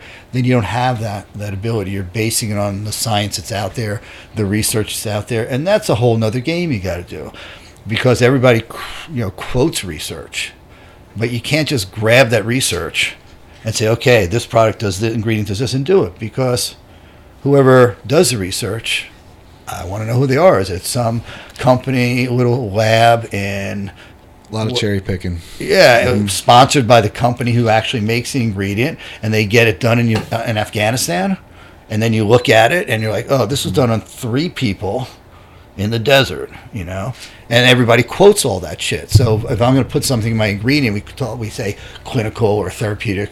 You know, you've got to look at that study and say, is this the real thing? You know, silk protein was the big. Do you remember those? I remember silk amino acids. Silk aminos. Yeah. It wasn't silk aminos. It was silk protein. That's a, that was a scam. There was a real study done on like 20 rats, mice. They dropped them in a bucket of water, weighted down their back, right? And they gave this silk protein, which is basically silk coming out of a caterpillar, to they, they let them swim to exhaustion right before they drown. They take them out, and they fed half of them with this silk protein. The other half, no protein. Well, what the hell does that tell you? That protein helps? Of course, protein helps, right? But nobody adjusted the amount, right? Nobody had protein versus whey protein, protein versus aminos. No, all of a sudden, silk protein was the best thing out there because of this study that nobody actually looked on and said, well, protein versus drinking water is a lot better at muscle recovery, right? It's bullshit. But it got worse because this was an actual protein, polypeptide, right? That had, I don't know, was 70 different aminos or whatever in it. Nobody made that. Too fucking expensive. They took the four or five largest aminos within that protein, and that's a protein that's chemically bonded, and they just mixed them and blended them into a little bottle, and they called them silk aminos. Nobody ever did a study on those four aminos or five aminos blended in a bottle. They were taking a separate pep, polypep, you know, peptides bonded together as a protein. And that, how does that react in the body? So the whole thing, we never did. We could have made a fortune off of that Yeah. trend. Every company came out with it, right? And I'm looking at them saying, Is that like 2012? Oh 13? yeah, man, here we go again. And I just refused to do it. And I lost a lot of money because you know NutraBio is not always the first one in to these. We, we when we go in, we go in heavy. But all of a sudden something comes out and it's this amazing thing. You're not going to see me on it the next day till I know I'm confident in it. So we miss a lot of trends because by the time the trend is over, the ingredient was proven that it really didn't work. Sure. You know, so Is that kind of how where you're at with like SARMs and stuff right now too? well, no. SARMs is a weird thing to me because a I don't want the government regulating anything. I, I- Sure. I just don't like government regulating everything we do. You want to take SARMs, go ahead and do it. It's, uh, you know, but to me as a manufacturer, as a brand owner, and stuff like that, I know the back end of SARMs. They're not made here in the U.S. They're not made by any reputable company in China because it's illegal to bring them in here. Right? It's illegal to use them. It's illegal to sell them. So no reputable companies even make them. So what are you actually getting? You know, I don't know. So I, you know, if it was legal, I would then look into the science behind it. I'd say look at the manufacturer. I could put all those pieces of the puzzle together and say, yeah, I would sell this. But the fact is that I can't put any of those pieces together, so I can't sell it. Gotcha. So it'd almost be better for the consumer if it was legal because then it could at least be standardized. Yeah. To an extent. Right. Huh. And a lot of these things are that. illegalized because you know some politician asshole or somebody in the media starts something, and it you know some politician wants to have a few sound bites. That's what starts all these things. Yeah. You know, and they get out there and they do these sound bites, da, da, da, and then they forget about it, but we can't use something for the rest of it. I'm not saying that SARMs are good or bad, but that's what happened with ephedra. Ephedra is the best ingredient for weight loss ever made. Validation as far as safety, holy fuck, billions of servings a year for dozens and dozens of years, you know, and they shut it down for no reason at all, just all political, all nonsense. You know, a couple congressmen got involved, and baseball player died, and something like that. And no, the the final verdict that caused them to shut it down was like I remember the cases, but I read the documents like forty or fifty cases that were turned into the FDA. Funny thing is, not one of them was validated. Like, um, I lost my hair. Nobody went back to the person and see, well, what were you taking? How do you lose? Was did you go to a doctor? Nothing. Just to call in and report in to the FDA. And they group those all together, boom, and shut it down. So a lot of our stuff we do in our industry, yeah, that's good, gets screwed up by that. Kind of like, um, will, would NAC fall into that too? What do you mean? N- N-acetylcysteine. oh, NAC. Yeah. NAC is a lot of science behind it. Because Yeah. they, 'cause they were trying to pull that right, but then they never did. That's a little different. NAC was they tried to get NAC off because they're saying it was a drug. Mm. Okay, so what defines a dietary supplement is basically whether we make a claim to it that it can cure a disease, right, or the symptoms of a disease. So I can take this water right now and I can say, yeah, this stuff's great. If I put on my label, this will cure cancer. This is now a drug. This water that we've been drinking for 500 years, 1,000 years, is now a drug. The FDA will come in and close me down by saying I'm selling an illegal drug, and everybody will Glazier's doing this. I'm, I'm just selling water. So that's that's the definition. NAC kind of fell into that. The FDA came in and said, no, this there was a drug application put on this years ago. Now this is a messed up thing. One of the things that stops a dietary ingredient now, dietary ingredient is what's allowed in a dietary supplement, right? Stops it from becoming a legal to use dietary ingredient is whether or not there was a application for the use as a drug. So, an, a, a, a big pharmaceutical company can see something that comes out right now, like ephedra, that they know is really, really good. They'll get a bunch of stuff together. They'll put a drug application in for it once they apply for it as a drug, whether they, it gets approved as a drug, whether they put the application in and forget about it and abandon it, it can never be a dietary ingredient again. That's messed up. It's mm-hmm. crazy. And that's part of NAC. NAC had a drug application. And they go back and say, no, this drug application, there's a few things, but that was one of the things. There's a drug application on here. And so you can't use it anymore. Or then CRC or somebody went through and found the drug application and ended up being a handwritten note. So there's no validation of it at all. But by that time, it was so into politics and stuff like that. so you have all, all these wacko things. That's out there. crazy. We we have continued to sell NAC. It's something I believe in. Something Yeah, that has a lot of research, a lot of science on it, a lot of. But that's mm-hmm. another thing. I can't make a lot of claims on NAC. You know, NAC is a great antiviral, possibly. I can't say that. I didn't say that because now now it's a drug, right? So you have to be very very careful with that, and that I agree with because you don't want to be you know you don't want to be making dietary supplements and telling somebody that it's going to cure them or it's going to stop COVID and stuff like that. It's dangerous. because it's dangerous for them mm-hmm. to do. So I agree with that 100. percent But if it can help, I'll you know then I want that out there because people can look at the research, read the science, read all the articles, and say, hey, let me try this on their own. Right. Are there any ingredients out there that you just absolutely swear by? There's a lot of ingredients. You know. I mean, it, so I remember years ago, like Margolis came in, and um, you know, even before the podcast, we were just talking. He just swore up and down by the effects of HMB. Right. Right. Um, but years later, now they're saying HMB may not be as effective as what they initially thought it might be. Uh, are there any ingredients out there that really like uh, stood the the time? Creatine. How's that for a safe answer? No. I mean, all amino acids and stuff like that, we know what they do. They're, they're all great. You know, if I were to look at something out there right now that I, that I really, really love, it'd be something like KSM. Ashwagandha. You know, I look, I look at all the studies behind it. I look at the way they're manufactured. good and. This is really cool. Now, something might come out in 10 years and I might be proven wrong, but that's something I, I really, really like for the last few years. So for me to, you know, say that and put it in a bunch of products, I want to go look at the science. So when you ask that question, vitamins and minerals and aminos, I'm not including any of that because that's stuff that we know is good. But I start to think of new things that are out there that I would swear by. Do you use that? yeah, I use it every day. How many milligrams do you use? I use a lot. I'm not gonna say. Because I know I heard some. There's like some good uh, testosterone benefits from some of the research recently, from what I've seen. Yeah, that's a, yeah. You got to look at it because a KSM has a, is good at cortisol, and then all of a sudden you look at there and there's like 80 other things it's really good at. And you're like, uh, you got to go back to the research and look at it and say, well, before we make it, I, I hate cure-alls. You know, these companies that say this one ingredient's really good, but it cures everything and everything. So you got to watch for stuff like that. Sure. Like we all know this company that was big in on the radio with greens. You know, I won't mention the name. They're still on the radio, but they're not making those claims. You know, here's Johnny. Oh yeah, I, took this for three weeks and my diabetes went down. The doctor said it's been the best it's been in 30 years. I can't stand that stuff. Yes, some of that stuff actually works. It works long term, but then you put all this marketing bullshit behind it, you know, and you make people think that it's going to cure them. The mm-hmm. FDA, if you ever find who I'm talking about and look up their name with the FDA, you'll see thousands, you know, hundreds of whatever complaints about them and shut down and stuff like that. But you know, we have an industry that's already frowned upon by the media. So anything that gets involved like that, I just hate.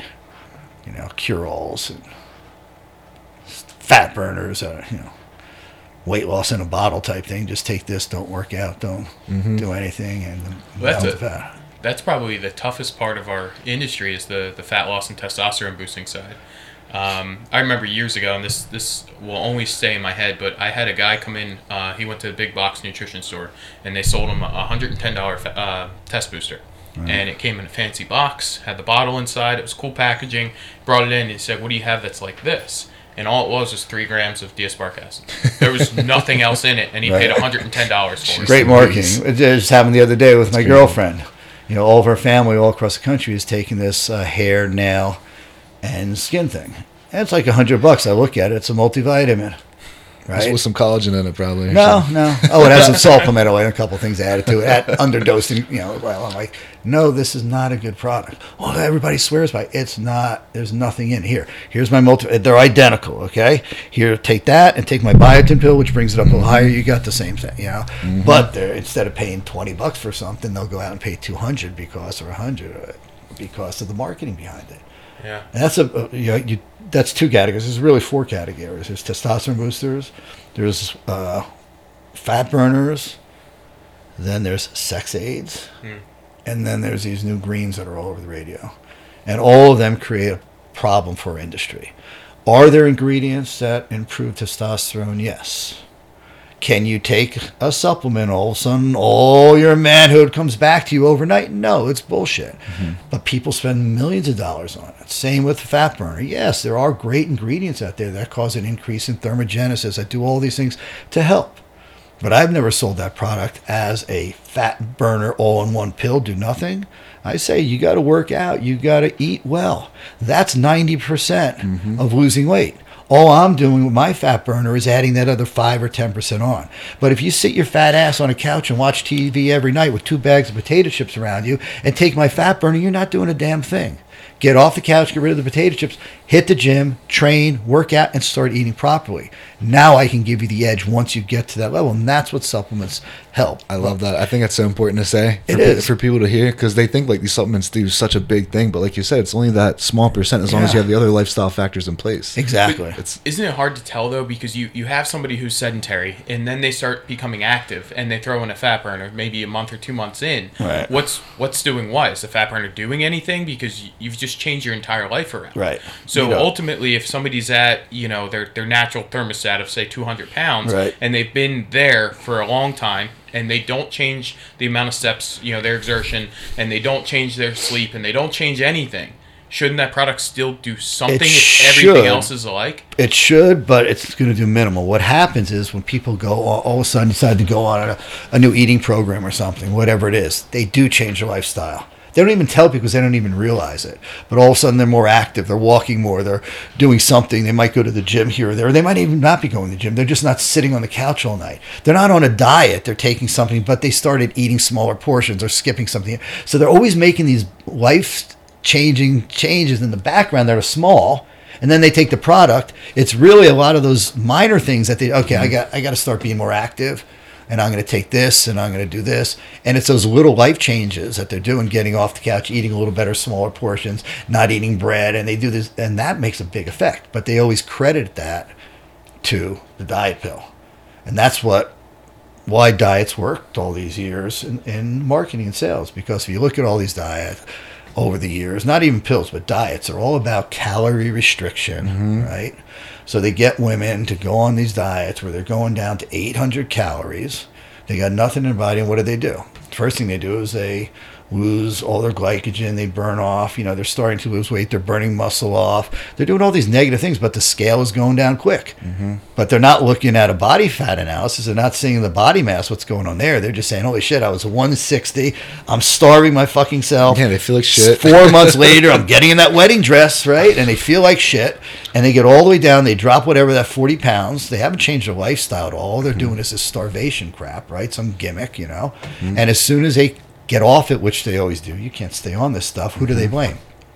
Not the diet. The diet to them worked. But you can't stay on this unlivable bullshit thing forever. So mm-hmm. they tell their friend, yeah, that diet was great. I did so well. Best I ever looked.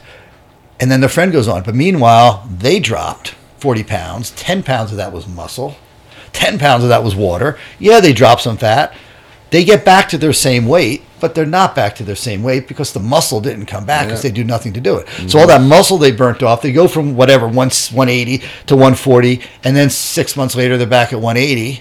The water came back, the fat came back, the mm-hmm. muscle didn't come back. They're a fatter person than they were before. Mm-hmm. So they're like, oh yeah, I'm back. I'm 180, 180. No, you're not. You didn't look at your body analysis. Uh-huh. Yeah, and you do this five times over your life, and you're wondering why you're in such bad shape when you hit 50 years old because you did all these scam diets that did nothing to you, but destroy more. And I'm not talking about bodybuilding muscle. That's what, unfortunately, most women, when you talk about working out and training or losing muscle from from from starving yourself or thinking, well, I don't want to be a bot. No, the muscle is what holds our whole skeletal system up. You know, it's mm-hmm. what makes us get up out of the morning, out of bed each morning. It's also what burns calories. Fat doesn't burn a lot of calories. It's our muscle that mm-hmm. burns the calories in the body. So you start losing that muscle from all these scam diets and stuff you know it's, it's just like this repeated thing you know and it, and it it's a self-fulfilling prophecy for all the diet companies because the people always blame themselves not the diet at the end hey, look at this people hollywood was shooting cat piss into themselves a few years ago do you remember that one somebody came out with cat I think urine heard. I think I heard. yeah, look it up. Cat urine. So all of a sudden, everybody in Hollywood was, sh- you know, shooting cat urine into them, laying out in the sun, and you know, sunbathing their anus and stu- stuff like that because they, they listen to the most nonsense Yeah, check this out. Summer's coming. Yeah, I'll join you, James. We'll sit next to each other. We'll lay out. I always, you know, tell everybody ask me like, "What's the first thing you do when you want to lose weight?" I say, "Just whatever you do, follow common sense." If it seems like it's too good to be true, don't listen to it. Mm-hmm. If it seems like you know it's a it's a cure all, don't listen to it. So what would you do to change your life right now? You know, I'm 80 pounds overweight. First thing I do is I send me what you're doing. Give me your exercise program. Give me food. 90% of people don't do it, so I don't respond. I used to like put them on a whole program. I realized, nah, not going to do it anyway. Well, then I said, well, eat right, watch your portion control, watch the foods you eat. It's what I call QQT, quality, qual- quantity, and timing. Okay, you take your foods and you look at them. If it's all fat, you know, fried foods, cheese, and all that, quality of the food is shit. You need fats, get beneficial fats. You need protein, get good proteins without, un, without unsaturated fats in it. So get good quality ingredients that you're taking. Chicken instead of meatloaf, you know, and stuff like that. And now look at your the, the quantity that you're taking. It doesn't matter if the food is good. It's still, you know, calories in, calories out. So you sit there and you, you need 2,200 calories a day and you're taking 38. Doesn't matter how good the food is. So it's the quality of the food, but it's also the quantity, how much you're taking, mm-hmm. and when you're the timing of it. You know, if your body needs 2,000 calories and you take 2,000 calories before you go to sleep, what's going to happen? You're going to nothing. So it's the quality of the food, quantity. And like, really? Yeah, and do the fourth thing exercise. That's all you got to do. It's basics. Do that. Go to a gym, start exercising, get rid of all that shit food you're taking, don't overeat, have small portions of control, and you'll do it. And like, really? Uh, yeah, really. Well, what about my friend who's doing this? Yeah, well, this is what works. This is what nutritionists will tell you to do, and the rest of this stuff it might help you a little. But if you're not doing that, it's a short term. Anything that you can't do is a lifestyle moving forward, you know, you can't. Couldn't say it any better, dude. I, I have to ask, what ingredients do you like for fat loss? Because the, the fat loss section in our store is the tiniest section. Right. Um, you think it would be the biggest because we could probably have the most amount of sales with that section, um, but it's tiny. It's very limited. Uh, Advantra Z is still one that I've been believing in for a while. The study behind it. What's it called? Synephrine. It kind of almost got off the market because the government was mixing synephrine with uh, ephedrine, and the alkaloids within it was uh, hordenine and a few th- other things I that were in there. isosynephrine's banned, right? Yeah, but then uh, Advantra Z got banned by GNC and everybody else because of the dosage. I didn't get the whole thing. It's like, well, you can have you know 200 milligrams in the pill, but you have to use a 30%.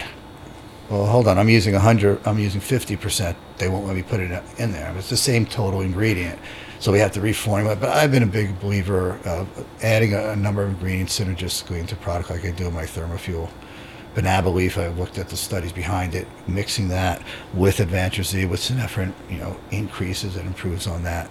But again, when That's I do, glycogen, uh, glycogen control, when I right? when I do all this, it's I, I just want the customer to know this is not, you know, this fat melter. You know, you've got to you take this pill. Uh, Ephedrine was different. you took ephedrine and it melted fat off you. There's no doubt about that. You know, but there's nothing on the market that I believe now that has any effect on you. If ephedrine came out, I'd put it in my product tomorrow. It was a great ingredient. There's nothing as strong as that out now. And you see ephedrine in products right now. You ever see that? Ephedrine's right on the label. it says ephedra, Ah, right? everybody's, oh shit, I can take this. Yeah. Yeah, doesn't do anything. Well, there's no alkaloids in there. Why they're putting in their product? Marketing. Would I ever do that? No, because A, I wouldn't do a marketing scam to get people to believe, oh shit, they're putting it in there. But B, ephedra has ephedra alkaloids. Am I going to trust some Chinese company to sell me ephedra that they say they've isolated all the alkaloids out of there and then let somebody test it and find it? So I, there's a lot of weird stuff going on like that. Hmm. I, I had an article used to advertise in. It was a long time ago. We used to advertise in uh, magazines, Cosmopolitan, Good Housekeeping, Redbook, to all these women, and it was Thermofuel, same product I know. Back then, it had Fedrin in it and stuff like that. And the article, the headline said, lose, "Whatever, lose 20 pounds in two weeks." Everybody read it. Nobody read the subheadline that says, "If you want to gain it back next month," you know. And then it explained it all in it, and we started selling a lot of it. And I said, "Wow, that that that's great. People are understanding. Oh, cool headline. Oh yeah, I want to lose it." And then we explained the sides. You got X uh, in the ads, and then we found out that nobody read the rest of the ad. they were buying the product. So my, my product that was really good, explaining to people no magic pill, was ended up being a scam because nobody read the fine print that taught them what the pill, what it was really about. So we stopped. They want that easy fix. It was amazing to me. Same thing. We had a product, you know, we had a product out called Thermoplex, and we're coming back with it. I think it was a single serving meal replacement in a single serving bottle.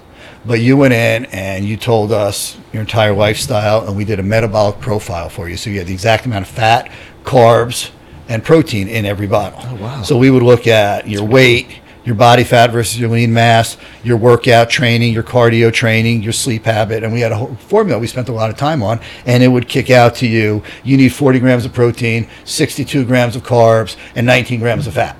Okay, and back then we were charging 450 for one of these, and this was 15 or so years ago. Okay, I would say 90% of the people would put that in, see that, and then zero out the carbs, zero out the fat, and order and pay 450 for the same protein shake that they could buy the, a tub of it for like a, a fifth of the price. I'm like,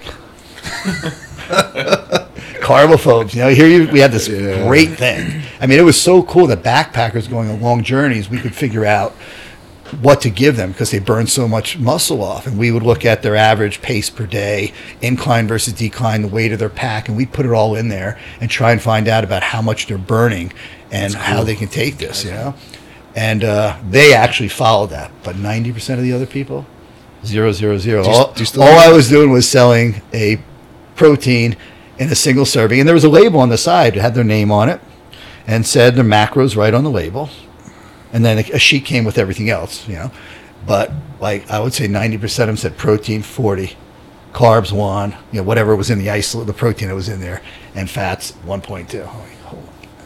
The hardest thing in this industry is get people to believe the science when it comes to to anything. Well, you mentioned protein. Do you do you think that isolate protein is the best protein? Uh, yes, but probably not for the reason that you think. So if you take a really good whey concentrate and a really good whey isolate, there they should be about 10% difference in protein value and the balance will be fats and, and carbs and stuff like that. So no if, if one is and, and it always changes over time because the price of them goes up and down but if you're going to pay 40 $40 for a tub of isolate and $25 for a pro, of concentrate why it's only a small percentage difference so the only time isolate really excels there is if somebody has lactic acid issues so you can't say that isolate is lactose free but it's because it's not, so you can't say. But it is good for people. Most people who have lactose intolerant issues can take an isolate. Okay, it's tolerable for them because it's so little. The problem with the two that I've always been a proponent of is the regulations behind them. The regulation behind whey protein isolate is that it has to be made from whey and be a minimum of 90% protein. The regulation of whey protein concentrate is it has to be whey. It has a range though, minimum of 25% up to 89%. So whey concentrate can be as low as 25% up to 90. And whey isolate has to start at 90. Okay, so if you have two tubs with nothing else in it, because obviously you can take isolate where you think is better and fill the tub with a bunch of shit and it comes back down. But if you take two tubs of it, you know, there's a, a slight difference.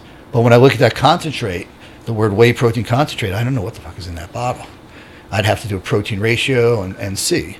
And that's that's always been an issue to me. I when I all my products that have concentrate in it or pure concentrate like classic whey, it says right on the label WPC 80, whey protein concentrate 80%, the highest that you can commercially get. Ah, okay. That's WPC 80. Okay, you don't have to put that on there. Whey protein concentrate can be 20, the commercially available ones are 25, 45, 60, and 80. I never knew that. So yeah, you can buy any of those commercially and put it on your label, and it's whey concentrate. You can't put sweet whey in there and call it that because it's lower than 25. So you have these. You know, we had in our facility. We did a favor for somebody once, big big brand, major brand in the industry even now, and we brought 20 truckloads of their protein in to our facility because somebody their facility was closed down they'd blended it and they had to get it packaged all we did was package it but to package it in an fda gmp facility you have to see all the manufacturing records of it and the exact ingredients. And i remember walking in i'm like wow what smells so good? Oh we're doing that vanilla out there. It smelled amazing. It's like go get me a scoop. So they went around out they scooped and mixed it up. Like holy fuck. It's the best thing i ever tasted in my life. It tasted like a milkshake right at dairy queen right? It was amazing. And we all were tasting. I said I called Mike I said, go get me the, the BPR, the batch production record. So I look at the batch production record, and I, I'll make up the numbers now, but it was like 40 grams of protein, right? And it was made from whey isolate, micellar casein, and whey concentrate, right? Great. It's got isolate in it, fast absorbing protein, really good for you. It's got micellar casein, slow absorbing protein. It's expensive. Isolate's expensive. Got some concentrate in the middle. Eh, looks like a good product. So the consumer would think. You know, that's the that's the sell behind it. Fast absorbing. Take it after you work, it gets right in. Slow absorbing, so it lasts four to five hours. Is really really high quality isolate.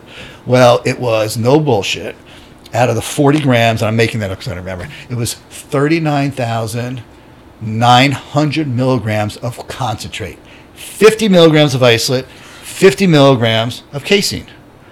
So to get let you know how little that is, I used to have these little beakers with that in there when I talk, and when I pour it out of the beaker, it wouldn't hit the ground. It would go and would just dissipate into air. So legally, nothing wrong with that, right? Totally legal. I didn't say what was. So the consumer doesn't know. Now you look at the concentrate though, because I had the formula. The concentrate was whey protein concentrate 80, WPC 80, WPC thir- 45, I think, and then a third one. I forgot what it was called, uh, which is basically it's, it's right at 25. It's the sludge when they're making isolate that comes out. It's still 25% protein, so there's no reason to throw it out.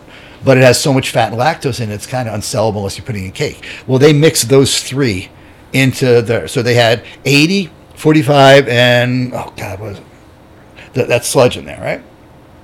So you looked at it, you thought you were getting three great proteins: isolate, concentrate, high value, and micellar casein. You were getting three proteins, but not the ones you thought. You were getting WPC 80, WPC 45, and this other sludge. Because the other two that were really good that you thought about, thought were great and helping, were not in there. It's 50 milligrams, and that was a real product. So that's why I'm this bigger proponent toward isolate because you know it has to be 90%. And concentrate can be all over there. And you could use all three of those concentrate and just put on your label whey protein concentrate. You don't even have to put concentrates. You just have to put one term on there. You don't know what the hell you're getting. Is So- there any additional filtering that's required for an isolate that may make the end product a lower quality? No, I mean everybody looks at different things in there, and you know, I don't, I don't believe so. At the end, No. there's micro things that people say yeah, this or that, but in the end, I don't believe Is that so. referring to like the cold filtration stuff? Yeah. That's Yeah, referring like that? is there any You're taking more. processes? Basically, what you're doing is you're taking. Well, it depends what you're doing. Like I'm not a believer in uh, ion exchange whey, because ion exchange whey you, you're using acids to strip the proteins, so you're actually using well, sulfuric hydro- hydrochloric acid or something to strip the proteins out of there. And when you do that, you destroy a lot of the pe- macropeptides and stuff like that. So I don't believe in that. But isolate's using a microfiltration process, and concentrate uses a less filtration process. You're forcing, you when you're doing isolate, think of these. How would you put it? You're forcing. Almost like a screen. Yeah, but it's horizontally and you're pushing it through and it's clearing it all out. So you're getting less fat, less lactose, and you know, there could be some macropeptides that are a little less that you're getting. So maybe for long term health, but nobody's ever actually looked into that and stuff like that. Mm-hmm. We're taking it, or most people are taking for a protein source, and you're not really losing anything for the protein source, not. But what you're gaining is at least knowledge. But that whole concept kind of disappears because then you take people when they go to buy the protein, they look at three things: price, serving, size, and container, and that's how 95% of people judge. So they go to the shelf. Okay, I have four proteins in front of me. All right, they're all 30 bucks. Cool. Turn around, look at the labels. Every one is 25 grams of protein. So they're all the same amount of protein. They're all two pound tubs and they're all $30. Oh, I'll get the best, cheapest one. But all three of those tubs can be totally different from each other because nobody's looking at what I keep saying the, the amount of protein that's in that tub. Mm-hmm. So if you take an isolate, and let's say we don't put any other ingredients to make it simple. So we have a tub of isolate, two pounds, and it's pure isolate. Well, then we know 90% of that is protein, and 10% of that is the other stuff. We take the next tub, number two, and that's WPC 80. Pretty good. 80% of that is protein. Only 20% of that is going to be the other stuff. Well, what happens if the third tub is WPC 25? And the next tub is WPC 45. Well, that 25, here's your same two pound tub, still $30, still 25 grams of protein per serving, but that's how much protein is in there. Customer never looks at that ratio. They never say, oh, hold on, there's only 13 servings here versus 15. They never look at that. Now, you'll never see that big of a variance. Nobody uses WPC 25 because person's going to look at it and say, oh, shit, there's only six servings in here. 300 calories. yeah. So, but what they do is they mix them down to a level that the customer is not going to really notice. The scoop is a little bit bigger, the fats are a little bigger, whatever. Make the label look just as good, right? So you have these three products, four products that are totally different from each other, and consumers never look at that. They never say, "Well, there's 25 grams of serving." But the serving size on this is 45. The serving on this is 30. Holy shit, what's that other 15 grams? And consumers don't look at that. Mm-hmm. And there are proteins out there that not talking about meal replacements or gainers, just people taking a product that's a protein, taking for that purpose, that will go down as far as 35, 40% in protein value, and some that'll go up as far as 89, 90%. And the consumer is buying it for that single purpose. So that's hmm. something that consumers really have to look at. Do you think that like cold filtering matters? It depends what you're comparing to. I'm comparing it to ion exchange, yeah. But are you talking cold filtering or cold process? Well. I had a, a rep one time. This is probably six, seven years ago, and he explained the cold filtering process to me as if you were cooking the protein on a grill. Mm-hmm. And if you overcook the protein, um, it's a carcinogen to the body, and it's no longer good for you. Mm-hmm. Uh, and it can also possibly strip the protein value. Uh, and he explained that their protein was cold filtered, therefore that what that process wasn't happening. right. But just about all protein is cold filtered. But are there any other processing? The processing is the pasteurization. okay. So you cold filter it, doesn't matter. You're pasteurizing it. If you do, you know, long, there's three different types of pasteurization. Excuse me, I don't recall on top of my head. But one is that uh, instant pasteurization, and that can also harm it. So there, but you're regulated by law of how you do that. So all isolate that I know of a concentrate goes through this low temperature. I wouldn't call it cold. It's not ice cold or anything, but it's low temperature. You're not heating it up. So, So but it's also going to pasteurization. But at the same time, you know, I hear the stuff about carcinogens and stuff like that. I've never seen any proof behind it after pasteurization, right? Because you are heating it up. You're oh, flash heating it up, right? But there's the idea of you're breaking down the macropeptides, right? So ion exchange breaks down those macropeptides pretty bad. But what's the real science behind that? You have to. Does anybody know? Because you haven't destroyed. You've destroyed the protein, but you haven't destroyed the amino acids. And what is your body using in the end? You're still getting the same amount of amino acids, but you might not be getting the longer chain peptides in your body. So now everybody looks at that and says this and that, and it, now you're you're going so so down that the rabbit hole that nobody can even answer that stuff, mm-hmm. right? If I take 50 milligrams of protein, right? What do I want in the end? I want the amino acids going into my body because my body uses tens of thousands of different types of proteins, right? We think of protein as one thing, muscle building, but thousands of functions in your body use thousands of different type of protein. What is a protein in the body is not what we call protein in the street. Protein in the body is linking peptides and polypeptides together in long chains, and the body uses each one of those chains for a different purpose. Change one amino acid, switch the order of any amino acids, it's a different protein in the body. It's used totally different, right? But What we think of protein in the street is what says on the label 25 grams. Well, that 25 grams just means that all the essential aminos are in there, and there's 25 grams of total aminos with all of the nine essential amino acids in there. Nothing to do with what the body utilizes or doesn't utilize. So there's even different definitions of what we in the street call, or the label calls, and the actual scientific definition of proteins in the body and peptides in the body. So you start going down this rabbit hole of this one's cooked at 20 degrees higher, and this one's done this, and this one's this. Uh, You're you can't even figure out like is this creatine 99% or 98% and you're going to go down that rabbit hole oh. As we uh, as we start. To and i will say this by the way i know every protein manufacturer in the industry all coming from dairy okay. and the processes except for ion exchange the processes are basically all the same. So if somebody comes out there with this wild, oh, I'm buying whey protein isolate, da da da da, it's 99% bullshit because to get a company to change that whole process, uh, uh, an isolate plant costs about 100 plus a million dollars. And to change that process up, so what you're getting from that facility is the control of the level of protein. Is my isolate 91%, 92, 89? You know, concentrate can go up to 89, but I've never seen it commercially available because who the hell's going to buy it? I can only list it on my label as whey concentrate. Why would I pay more for 89 and why would a company make it? Mm-hmm. Dairy company's not going to do any of that stuff. So you look at the top 10 manufacturers that are producing all this protein for everybody. There's different levels of quality, but the processes are, are pretty much the same. You're just seeing whether they're giving you shit sure. or not. And you can't, tr- these are billion dollar companies. Dairy, you, you can't even tr- you know trust what they're giving you. You have to test the shit out of it. Like I told you earlier, where they gave me expired, pro- protein doesn't expire you know, so it, it it wasn't what it was supposed to be. It lost some of its protein value, yeah, but it starts to the, the, the fats start to change and there it starts to taste like shit and stuff like that. But they're going to sell it to me as good protein, you know. So you you got to test. It's, it's it's just a, a crazy out there. What you got to do. As we start to wrap up, what um, like what ingredients are you most excited about right now? Nothing. Well, you said KSM 66, right? Yeah, but that's that's out already. There's nothing like that's coming to the market right now that I'm super excited what about. What about 3D Pump? 3D Pump is already out. Well, yeah, but that's newer, right? Yeah, it's newer. It's got some really good science behind it. We studied it. We put it out on the market, so I like it a lot.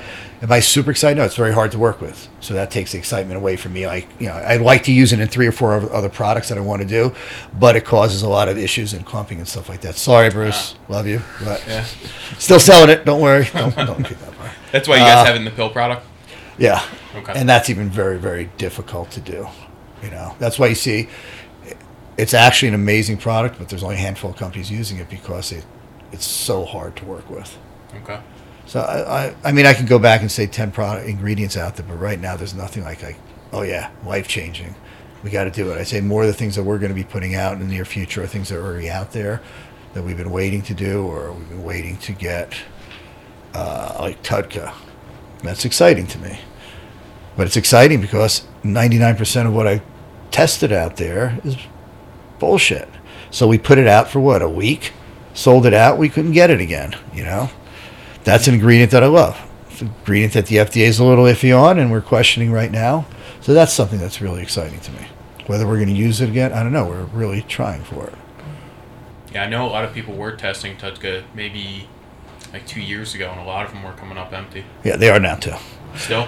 Yeah, the ingredients that we get in are all mostly all failing. Wow. Why is that? I don't know. It's all coming from China. By the way, it doesn't matter where you come from. I mean, you come from China, you come from the U.S. It's ultimately the responsibility of the of the manufacturer to make sure it is what it is. Just as many companies in the U.S. sell bullshit. I mean, we got this company in New Jersey right by us that sold this product years ago. That was actually 90% maltodextrin. We, you know, we had to test it. We rejected it. We actually got rated by the FDA on it. I told the story a few times because they rated them. They found that the products that they were making were all garbage. And you know, you hear all the CFR 111 regulation I talk about for manufacturing. That's on us, the end manufacturer. It's not on the manufacturer of the ingredients. So they went the FDA, went and raided them, shut them down for selling fake ingredient, but there weren't no criminal charges. The guy just said, "Ah, I got it in China. Here's the C of A." There was no proof that they were taking it in the back and filling it, but they saw the hundreds of emails from us going back and forth where we were failing their product. So NutraBio was the scapegoat. NutraBio knows it's fake and they're using. They can rate. When I say rate, it's not like one of those big rates. But, Yeah. but we had a couple guys come in, guns on their side. I never knew there was that criminal division of the FDA with badges and guns, and uh, they were expecting to you know catch us. And after a few days, they found out that we tested every ingredient. We used some that were proven. The ones that weren't were all sent back, and we had already disqualified from use. And then we had to prove we sent them back. I'm like, you know, so we had to get see the letter, the credits coming back, and the money coming back from them. And I'm like, why are they being? They're really being sticklers, uh, sticklers in this. They wanted the shipping records, and I'm like, look, here's all the BPRs. It's not in there. They left and they subpoenaed all those records. It was like a movie. We had boxes and boxes, every email and everything. And we found out why, because they now can go back to the manufacturer, who claimed it all came from China. And now they had the proof of all those emails that we put it to a third party. And we tested it and it was fake. And what did they do? When we could prove we sent it back to them and they had the lot numbers back there, they saw, could prove that they shipped it back out to somebody else, the lots that we returned. Guy went to jail, got a, I think a $50 million fine. So, I mean, this is, as a manufacturer, this is why I, I, I, everybody, like, companies ask me, big companies, hey, we want to go into manufacturing, should we? I'm like, no. you guys go audit, find the best manufacturer out there and audit them. Yeah. Send your team in there, hire consultants that go in and do all this audit because holy crap, it is a beast. And now during the supply chain, there's a lot of manufacturers that opened up two, three years ago. Brands that started manufacturing in warehouses and posting it all over the internet. Yeah, here's my new equipment. I'm looking at it. It's in a warehouse with the doors wide open and everything. Oh my God. It's a whole new level with the supply chain of shit that's going to happen right now. People buying, like we talked about earlier, these ingredients that are expired or near expired. People putting machinery in and just blending it. Remember, we talked about blending and how accurate it's got to be. They don't know that stuff, so they buy the ingredients, blend. Holy shit, I can make this for myself at much less cost. There's so much involved in it. But it's GIGO, garbage in, garbage out. We- Uh, maybe a few months ago, you posted on Facebook that uh, there was a ship outside of your house sitting out there. Did that actually have ingredients on it Oh, for was- you guys? No, I was joking Oh, about that. I wasn't sure if you had like a tracker. Yeah, we were like, yeah, let's get on a boat and go out there and get our creatine. Uh, yeah, that was a bad time in the industry. I mean, it's still bad now, Yeah. but there was that year and We're getting plus. some price relief right now. Yeah, We'll see. protein, It- you it should say. stay, I think, for a little while. Nobody knows. Like protein went insane, concentrate and isolate, but it's now dropped down. But truck by truck, we don't know what's going to happen. So we can't. We're not buying. Nobody's buying in advance because they're either going to get stuck that it goes down another dollar, or it's going to go up three dollars. It, it's never been like that. We've always seen trends, cyclical trends. It's going up 10, 20, 30 percent. You've never seen price increases out there because you'll absorb that even for three months or six months or whatever. You know. But now there's with there's no no way. We've all come down in pricing, but we don't know what's going to happen in six months. And everybody that you speak to in the industry who knows it, from the dairy factors, everybody else, have no clue. There's just so much outside influence that's going to affect it. I, uh, I had a guy come into our store the other day, and he was asking me a ton of questions on HMB. Actually, uh, he found it on some other, uh, I guess, like Instagram guy's website. I told him that if you want to take H- HMB, you know, take it from NutraBio. And he just kept hitting me with questions. He was in the store for about an hour, and uh, I just gave them like the NutraBio name, you know, the Instagram. Uh, but where can people find you for more information, uh, whether it's you in particular or just the NutraBio brand? Well, we have a Facebook page, so you can go there, Instagram, and I have a personal Facebook page, Mark Glazier. And they can follow you on that. Yeah, and I and I answer all the questions that come up there. Awesome. Don't go to the Instagram one. I don't always get to that one. Okay, but Facebook, I'm always answering the questions on there. You're not doing dances on TikTok yet? No, not yet. I don't know if I will be doing that. Well, Well, thanks for coming on, Mark. We Yeah, appreciate having Yeah, you. it's a pleasure. man, to thanks for the support you give us over the years and getting this information out to the customers too. Because I think this kind of stuff is important. It helps you know the consumer understand a little more and make better choices. Mm-hmm. And it's not the choice that they're coming just to my company. There's a lot of great brands out right now, really amazing. It's like the last five or six years, these passionate people that really want to make a difference of open brands, and I, I love that part of the industry. I'm, and that's a part of the industry that I'm happy to be part of.